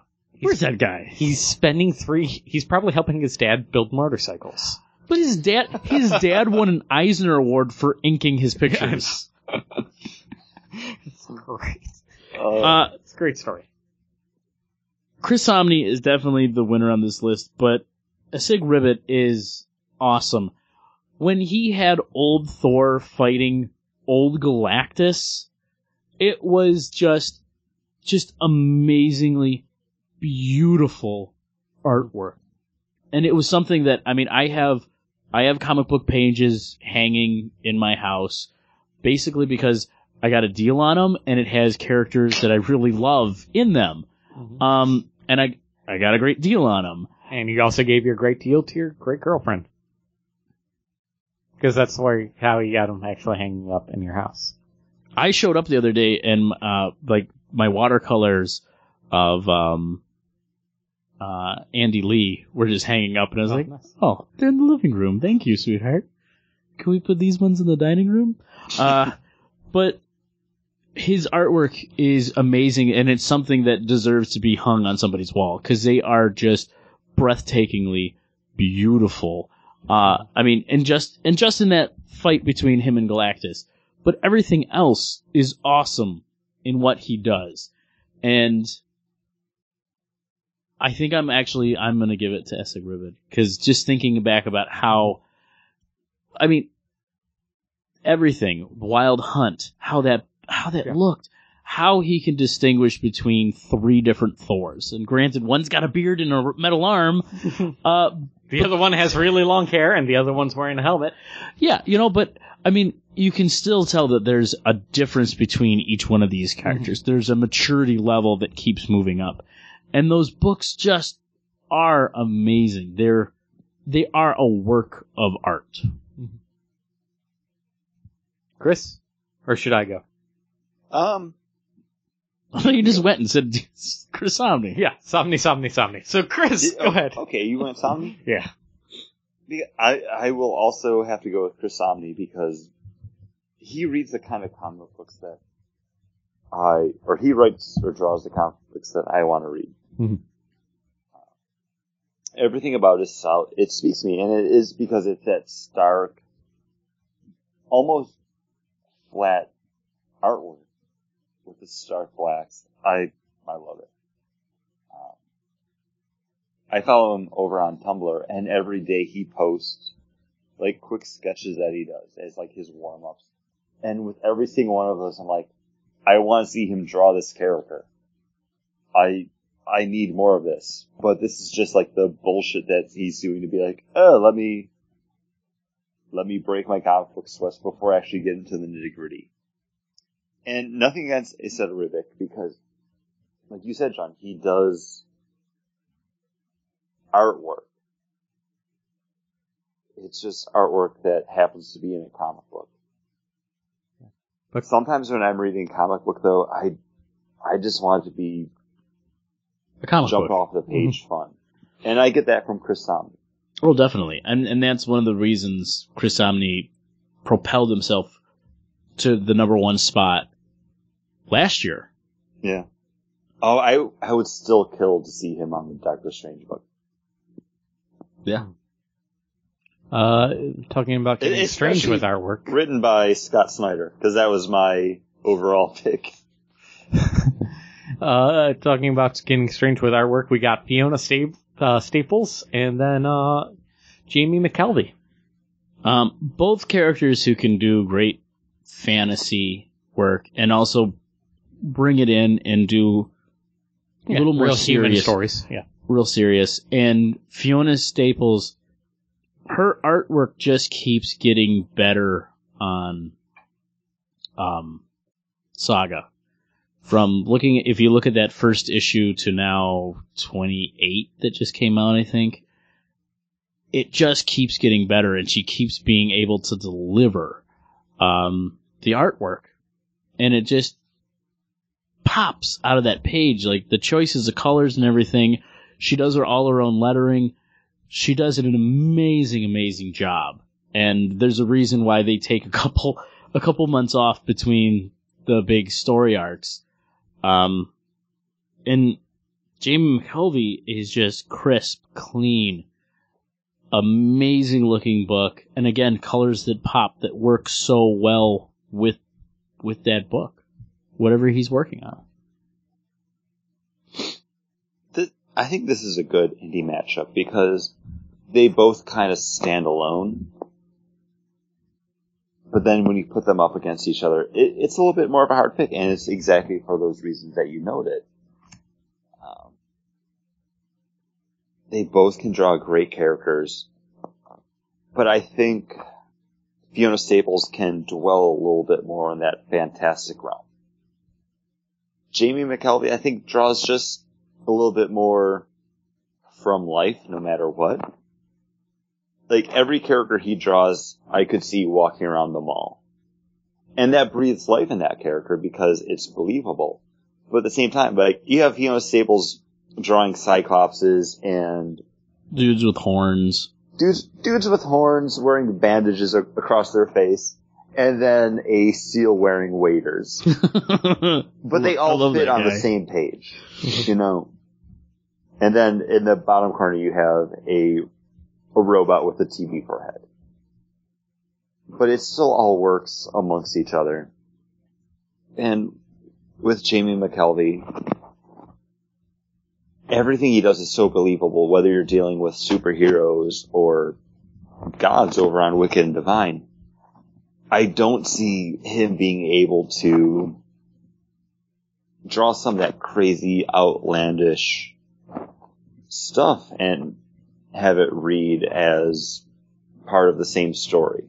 Remember that uh, the book that he wrote and drew, Suburban Glamour? Suburban Glamour, that kind of had the same feel. I wouldn't say it It was kind of too. had the same feel, but you're, it was very like Midsummer Night's Dream with like fairies and stuff. and it, I was going to say it's still it was still pretty grounded in the real world, but he did have that kind of mystical thing. And uh, I have to say, Chris, the way you described Fiona Staples' arts, you totally flipped me to who I, I- was going to vote for. Yeah, because I'm a fan of both of these people's arts. Yeah, your stars mean nothing, John. I could have looked at I know. your list. I and you voted flipped- Chris. I voted Chris three times.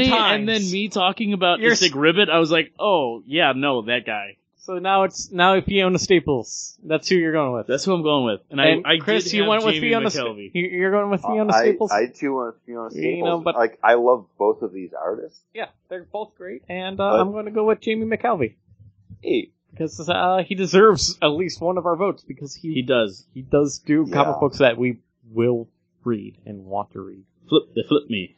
You flip me All right, all. let's get Hey, going here. you, All right. you're welcome, and I look forward to the day where I can get a Jamie McKelvie sketch in my sketchbook. So, All right. are we going uh, Bill Tan versus Rafael Albuquerque? No, no, we're going Greg Capullo versus Billy Tan. Oh, okay. Oh, Craig Capullo versus Billy Tan. Uh, I gotta go Greg Capullo. Yeah. I, I, you know, they're both very good uh, comic book artists, but right now, Greg Capullo's doing seminal work versus really solid Billy Tan work. You know, really solid Green Lantern work, but I don't know if it's seminal. no, it's it's still really solid. But what seals the deal for me is if you say like, okay, a book you don't care about, wh- whatever comic book title it is, relaunching with this artist on art, who's going to sell you more on it, Billy Tan or Greg Capullo? And based off of what we got from Batman, Greg Capullo, man. No, no question. So then Karl Kerschl versus Rafael Albuquerque? Yep.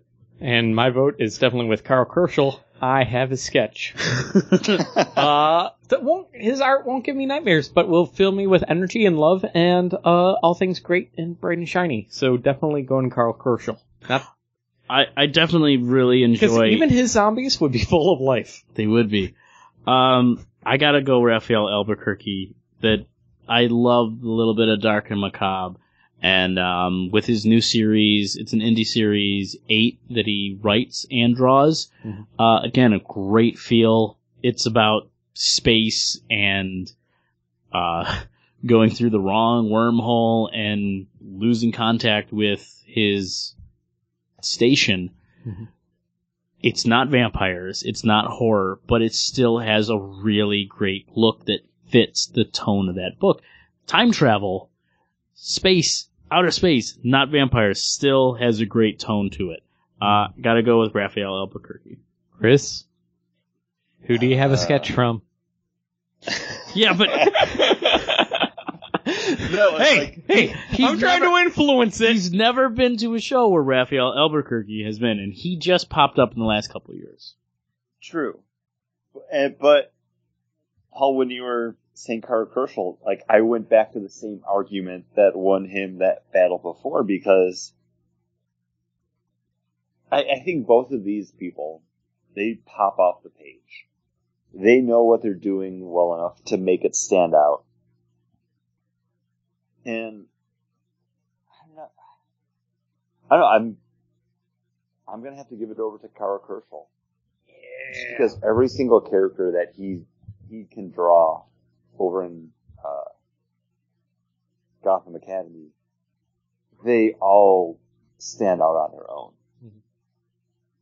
They just, I, I can visualize every single one of them in my mind right now. And it could be because it's a little bit cartoonier, brighter storytelling style, but it works. And nothing against uh, Rafael Albuquerque, but man, Karl Kerschl. Just that almost caricatureness of that word. It sells it.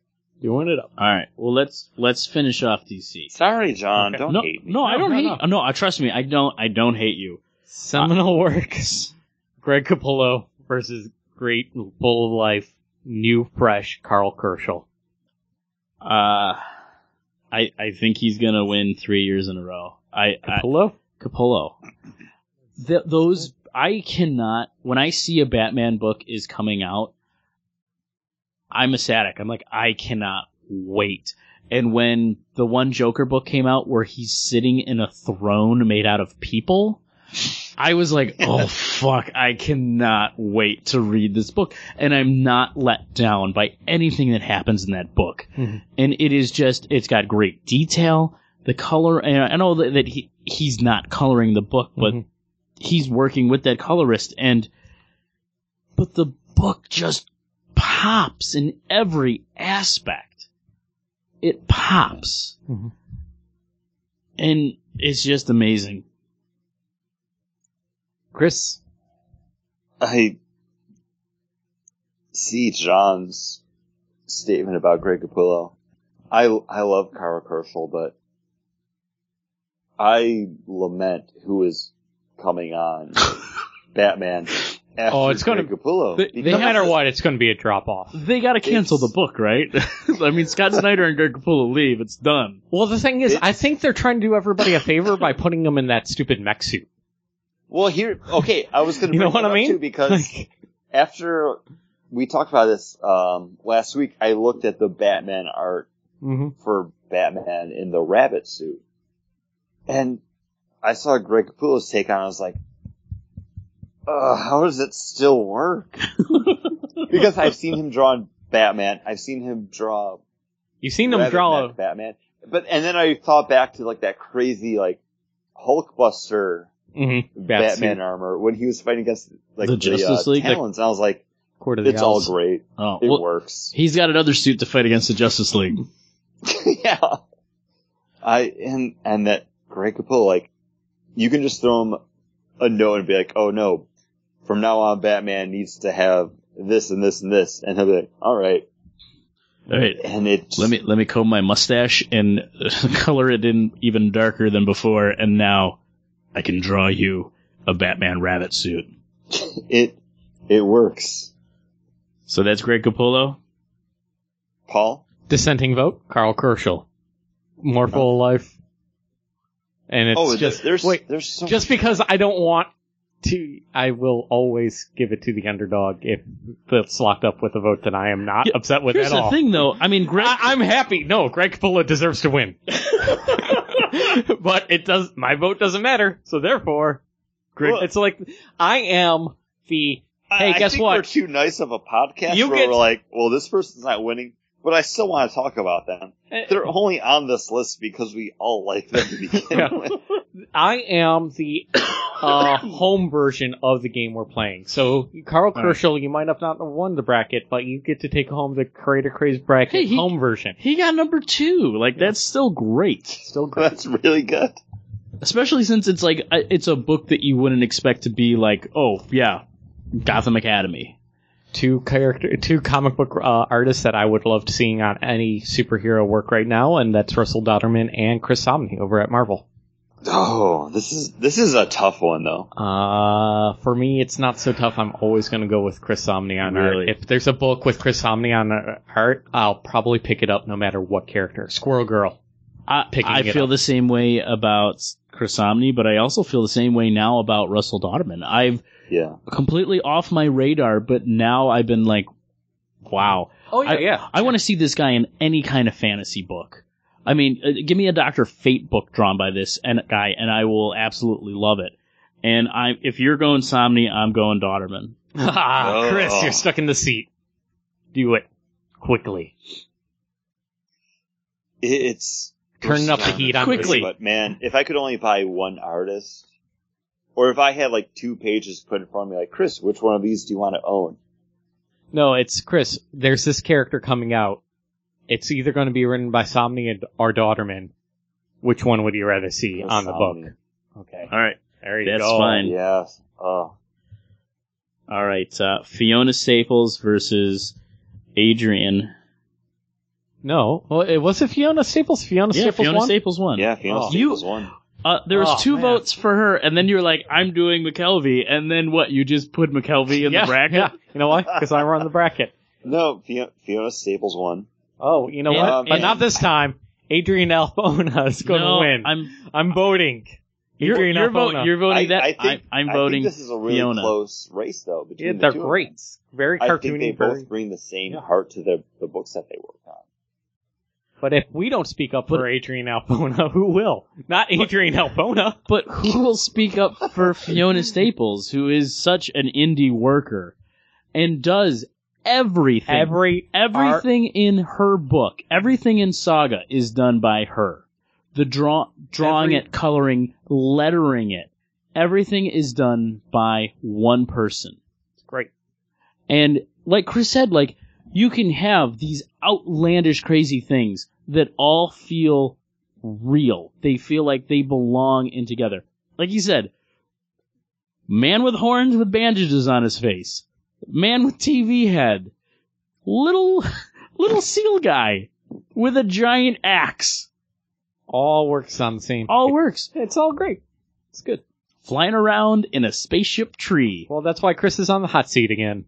Boom. I don't want to be on the hot seat. I was just on the hot seat I know. last pick. Well, guess what? You can, don't. You can go next. You can go first next time. Versus uh, when it's Chris Samnee versus Fiona Staples. Ugh. who is it? Chris. Who who is Chris Samnee going up against? I like how you like to plant that in my head too with the proposed matchup. I don't know, like Adrian Alphona can do great stuff that's completely out there, but still centered in reality, without it being too caricature Oh. I uh But in the same thing that you said Chris. against No, Esad Chris, Ribic is if you go Adrian that Alphona, bookiness. You could flip John. It has happened before. flip him. in this episode it happened. It's it's a tough pick. Like these are two artists that are both so deser- uh, deserving of attention. Mm-hmm. Very true. I uh, All right, I don't want to have to pick. I'm 'cause gonna I s- can't. I'm gonna count to three, and you have to say a name. Yep. One, three.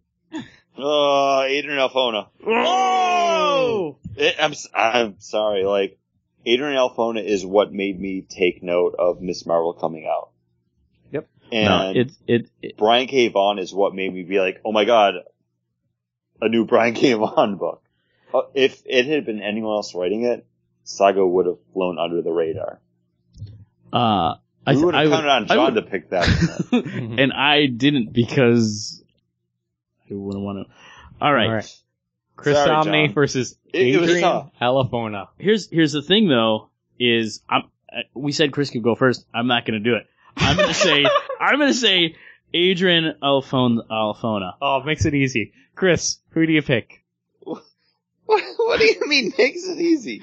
makes it easy. John, is he's going to vote Samnee. I'm gonna vote. I don't know who I'm gonna vote for. Chris, go ahead. I already have. I'm- hi- I have highlighted already who's winning. And uh-huh. moving on to the bracket. Thi- this Chris, is- go ahead. All the is a- pressure's off of you right now. It's okay. No matter who I you think pick, these these it's are already two picked. Go two ahead. amazingly close artists. This And is I a think- great. Oh, it's great. matchup it's it's a they're great it's a great. great matchup because they are very very close, and I think one pops a little bit more. And I think Paul even said it when he was comparing Mhm. uh, Paolo Yes. Rivera and Samnee. Yes. and it it just is that little bit of difference of that extra shadowing and that extra character. Mhm. You know, I- I think it just the work really works. And here's the thing: I have voted against this guy three uh, two times, but it's not because I don't think that he's not uh, he's a bad artist. But Adrian Alphona, I think, is deserving of this over Chris Samnee this year. Chris, go ahead. I was going to go Chris Samnee. Okay. And I- I will hold to that because they're both great artists and as much as Adrian Alphona's artwork is that like bright and expressiveness, sometimes I like being down and dirty in the shadows. and for that, I'll need Chris Samnee drawing that book. Yeah, you would. You know, if you want to go street level, alleyway street level, you go Chris Samnee. But if you want to go are- street are level, my going to the like- midway, hanging out, going to the beach, you go Adrian Alphona. ha- hanging out at that bodega. You go Adrian Alphona. Oh yeah. I want to be in that alley behind the bodega. Get Chris Samnee to Why do draw you want to do that? Because it smells like euros and feet. Oh, I love Euros. Uh, I love and I have feet. just like John said, I already made my argument earlier, and he summarized it well. So I'm going to Adrian Alphona. Whoa! I already had that Ooh. choice. As soon as John said it, it made it really easy because I You felt like me, I'm like you threw me off of that, Paul. I thought you were going to go Chris Samnee. Uh, I when I like- mentioned you know- Paolo Rivera and he said, "Yeah, yeah," I was like, "Oh, he's voting with me." Yeah. Uh, and also, what I already said earlier in the bracket, you know, I have to check first what do I vote with my wallet on all year round. I'm still picking up Miss Marvel. I'm not picking up Daredevil. So there we go. Uh, Greg Capullo versus Adrian Alphona. Good thing we don't actually need to pick here because we have them all, right? Like for Mhm. next. So next podcast, what we do is we take the top two writers, top two artists, and we come up From with opposite sides. from the opposite sides. We pair them together. so Greg Capullo and Brian K. Vaughan. which seems like haven't they worked together? I have no. No. And No, then you're gonna but they- have They, should. you're gonna have Adrian Alfonso Alphana. Alphona. Alfana. You can put a Z in there for I no am reason. I am with uh, Scott Snyder. with Scott Jeez. Snyder. But Paul, you, you made one misstep. We do have to have an overall winner. Oh, do we, we- do. do we always do. have the Do we- overall. we always have. We Do we? Brian K. Vaughan too. beat Snyder last one. Is it going to be another upset here?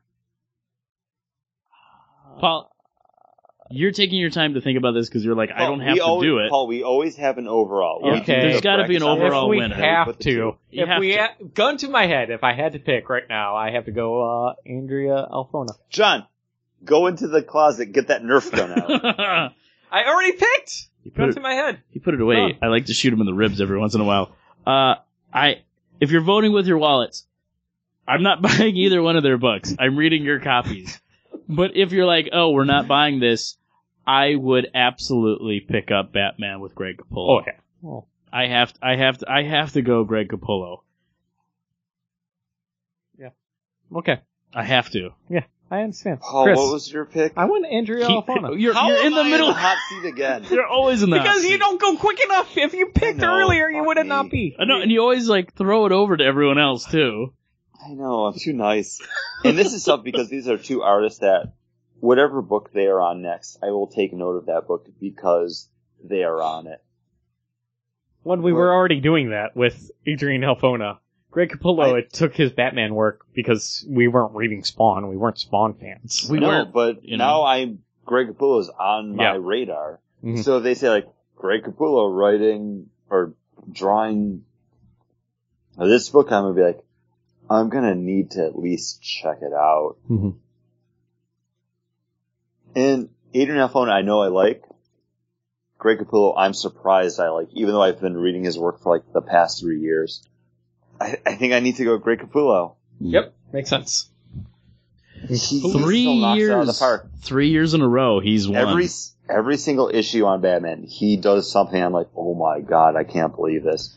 Adrian Alphona, great artist. There's so much heart in that artwork that it just it makes me smile. So this year's bracket basically saw Miss the book Miss Marvel going almost all the way. It took Brian Yeah. K. Vaughan. So basically, the three books of this year were Batman, Miss Marvel, and Saga. Saga because uh, Fiona Staples dropped out in the semifinals or the quarterfinals, but still got Still not close. bad. And Chris Samnee just hung on, hung on for dear life. And I, I mean, But- he We weren't Daredevil like it's this year radar. was there was nothing that we were like, yeah, Daredevil. Ooh. It's it it it face it's the thing of it's been such a good book for so long. It's kind of like we've talked about it for so long. Also, three years in a row. Greg Capullo wins. yeah.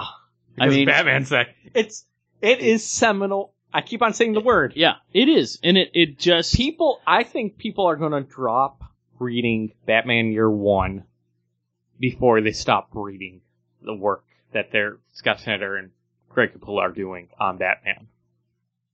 And here's the thing: I got someone I work with buying the Batman trades, and he started picking it up because of the artwork, and then the story is like secondary for him. He's bought every single hardcover out available right now. And he said that the new one's not out yet. And I'm like, the issues are still coming out. You're like, well, I want to read it. No, he wants the hardcover. Yeah, wait for the hardcover. It's fine. Because that's, going to be on a that's book. That's going to be on people's bookshelves. And you know when I we were talking about how I usually say one thing that people will say is wrong. That's the one thing where I said people will stop reading Batman Year One before they stop reading Greg Capullo and Scott Snyder. I'm pretty sure internet will hate that. But I, here, we have our overall comic book creative team, Brian K. Vaughan and Greg Capullo. All right, there it is. That, that's, that's our dream team. join So, uh, next episode, guess what we're gonna do, guys? drink together because we're all going to be in the same place. the, yeah, the you guys are coming out board to Michigan boys. to visit, and we just so happen to be recording an episode, and in that episode, we'll be talking about Brian K. Vaughan and Greg Capullo on the book that we want them to to create. And do we want to do our uh like Marvel and DC picks too for the other Yeah. winners still? Yep, yep, definitely. Because I already got a book that I really want BKV and Greg Capullo to do on DC, and I have one for Marvel right now. Yeah, I gotta th- I gotta think about it. But yeah, it's gonna be great. It, yeah, All of these, it's just gonna be like, why isn't this Can- existing? it's Candyland for us. yeah, this is gonna be awesome. This is our freaking Christmas. And if you think it's, if you like this episode and every time it comes out, uh, our show comes out is your freaking Christmas, rate us and review us over at iTunes. We love to hear from you. Uh, uh, when you want to disagree with me, which is always, I appreciate it, just send us an email, contact at bagdenboardcast.com, or hit us up on the Facebook, Bagden Board. Bagden board. Twitter as well. Instagram a photo of you looking angrily at your computer screen. Yeah, or whatever you're drinking or whatever you're reading, hashtag banging board over on Twitter Instagram. because Mhm. Instagram as well because hey, we need your feedback. We love you guys. We want to do more of this. We want to know what you like. And man, I can't wait for you guys to be here next week. I know, I can't wait. Not just because we're going to go to all the places that I could just go Anyways, any night and you drink, dick. but it'll it'll mean more. When you do it with friends. Episode title.